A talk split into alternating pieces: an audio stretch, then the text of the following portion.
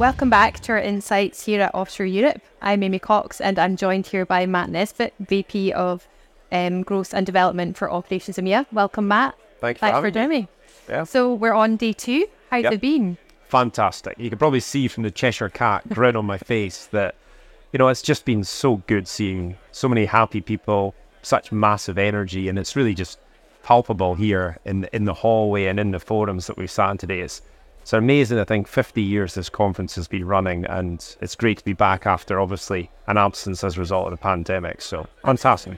Great. And so, what's been your highlights of today? Have you attended any sessions? Yeah, I mean, it's where do we start? I mean, it was an early start. Uh, We had the bref- breakfast briefing at uh, half past seven, but you know, really insightful um, OE UK energy reports, and you know, the details that that report highlighted really, first of all, kind of probably gave us a lot of confidence that there's a lot of things for us to be positive about Yeah. and, and get after and be constructive about um, but also some challenges that we can we can unlock in terms of things that we can get after as, as service companies. So yeah, it's been really really good. I think a key takeaway from that session was how we as individuals, we as companies, and we as a sector and industry really need to find our collective voice Yeah. to to understand where we fit in the energy transition and net net zero journey because we have a lot to offer in that, whether it be working in carbon capture, hydrogen production, uh, electrification and offshore assets.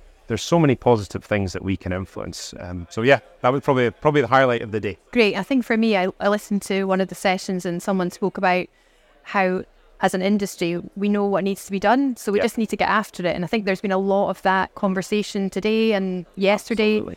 You know, so rather than waiting, let's just get Yeah. on. There's there's there's definitely uh, a kind of positive swell. I think you know there's a there's a feeling of can do, rolling up the sleeves, and you know ha- confidence in terms of we have the tool set to make the energy transition a possible. Now it's not without its challenges, and Yeah. some of that are directly in our hands, and some of them are maybe other stakeholders like government, etc., that need to be engaged to pull closer to the, the discussion table and, and move things forward. But yeah, absolutely, we're very very positive about it. Yeah. Good. And what does that mean from a wood perspective? Obviously, we've got our new strategy. How do we fit into the overall integrated energy mix? I guess. Yeah. As you know, decarbonisation is right at the centre of our strategy, and you know, fifty percent of the carbon capture projects globally Wood's been involved in already, and we want to see that percentage increase over time. And you know, listening to um, likes of Dan Carter, our president for uh, decarbonisation, is truly inspiring the knowledge and experience we have. So leveraging that, engaging in the right conversations with uh, with customers can can make that a reality. Um, another thing that we can do is by delivering for our customers. So as you know, Amy, we've just had a, massive success with a, a partnership being awarded to us by Harbour Energy, which has been announced uh, publicly this week.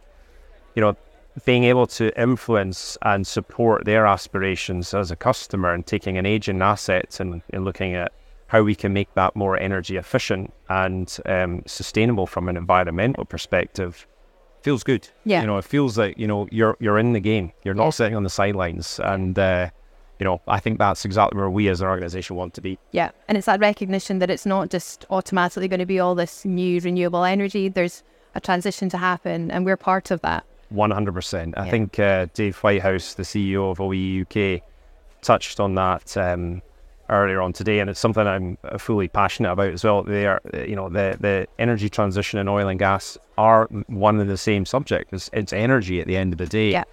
And you know, as somebody who's worked uh, for the organisation for 20 years and various different parts of uh, the organisation in different sectors, there's so many opportunities there to leverage skills that we have that could be very applicable in oil and gas, but that can absolutely transfer into other other uses to help deliver deliver the solutions we need. Great. So to ride on that positive wave, what's what's next for you for the rest of the week? Is there any sessions that are piquing your interest? I'm very busy, uh, as you can tell, Amy. Um, so yeah, busy night tonight, uh, and then tomorrow we're uh, I'm really looking forward to the offshore electrification of assets. Um, something that's probably a wee bit of a, a, a pet interest for me, coming from an electrical background in the past. So we know how possible it is. Obviously, there's some ambitious targets that have been set for our customers to make that happen, and we're already engaged in some of the early study phase to to to make that happen. So keen to hear what others have to say on the subject. So yeah, looking forward to it. Great, lovely. Well, thanks so much for joining me, to Matt. Really appreciate it, and then um, we'll catch up again soon. Thank you very much. Cheers.